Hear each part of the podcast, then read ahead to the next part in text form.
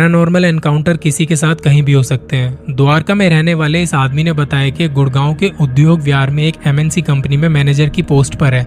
अभी financial year closing के चक्कर में अक्सर ऑफ़िस से आते आते देर हो जाया करती थी। वो महीने का आखिरी दिन था और अगले दो दिनों की छुट्टी की वजह से मुझे काम पूरा करके जाना था। सारा काम समेटते हुए रात के ग्यारह बजने को थे। इसके बाद वो घर जाने के लिए निकला अपनी गाड़ी से और छोटा रूट पकड़ने के चक्कर में गाड़ी को घुमा लिया द्वारका सेक्टर नौ वाली सड़क पर। इस वक्त गाड़ियों की तादाद बहुत कम हो गई थी और घर से फ़ोन पे फ़ोन आ रहे थे।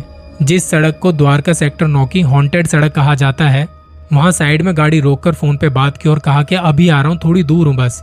फ़ोन काटने के बाद ऑफ़िस के व्हाट्सएप ग्रुप में कुछ नोटिफिकेशन देखने लगा और तभी एक झटका सा लगा जैसे गाड़ी को पीछे से किसी ने बहुत ज़ोर से मारा हो।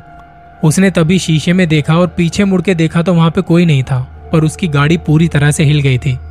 इतने अंधेरे में ऐसी सुनसान सड़क पर गाड़ी से उतरने की हिम्मत नहीं हुई। उसने गाड़ी स्टार्ट की और फिर सीधा घर जाके रुका। गाड़ी को पार्किंग में लगाने के बाद उसने गाड़ी लॉक की और डिक्की से सामान निकालने के लिए पीछे गया तो देखा कि डिक्की पर एक बड़े से लाल हाथ का निशान पड़ा हुआ है। वो निशान गाड़ी से जाते जाते कई दिन लग गए थे।